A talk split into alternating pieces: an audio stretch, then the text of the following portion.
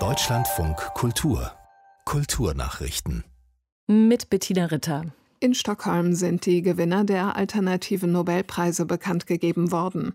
Offiziell heißen die Auszeichnungen Right Livelihood Awards. Mit ihnen werden seit 1980 Vorkämpfer für die Menschenrechte, die Umwelt und den Frieden gewürdigt. In diesem Jahr gibt es vier Preisträgerinnen und Preisträger. Sophie Donges. Matwandu aus Kamerun, die sich seit 30 Jahren für die Rechte von Kindern, insbesondere von Mädchen, einsetzt. Außerdem Wladimir Sliviak Mitbegründer der russischen Umweltschutzorganisation Eco-Defense, die den zivilen Widerstand gegen die Atom- und Kohleindustrie in Russland gestärkt habe, so die Stiftung. Die indische Organisation LIFE erhält ebenfalls einen Preis. Die Juristinnen und Juristen unterstützen Gemeinden, die Eingriffe in die Umwelt, beispielsweise durch Rodungen, verhindern möchten.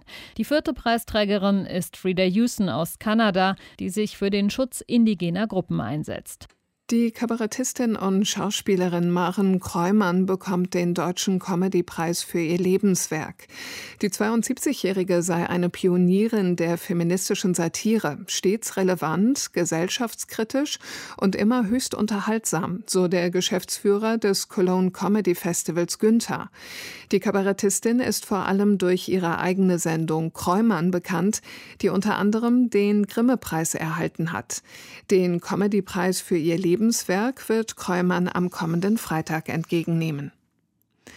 Der ehemalige US-Präsident Barack Obama hat in Chicago den Grundstein für sein Präsidentschaftszentrum gelegt.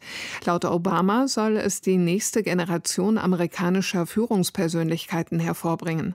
Das Zentrum soll unter anderem ein Museum und eine Bibliothek beinhalten. Claudia Sache. Das Obama Presidential Center soll die achtjährige Amtszeit des Präsidenten dokumentieren.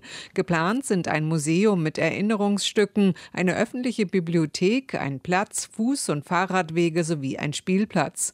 Barack Obama hat sich als Standort den an einem See gelegenen Jackson Park in der Southside ausgesucht. Michelle Obama ist in der Southside aufgewachsen. Er selbst startete dort seine politische Karriere.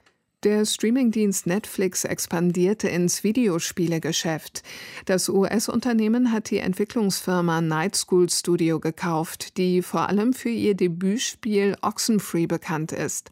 Netflix sieht in Videospielen einen aussichtsreichen Bereich für den Ausbau über das Kerngeschäft mit Videostreaming hinaus.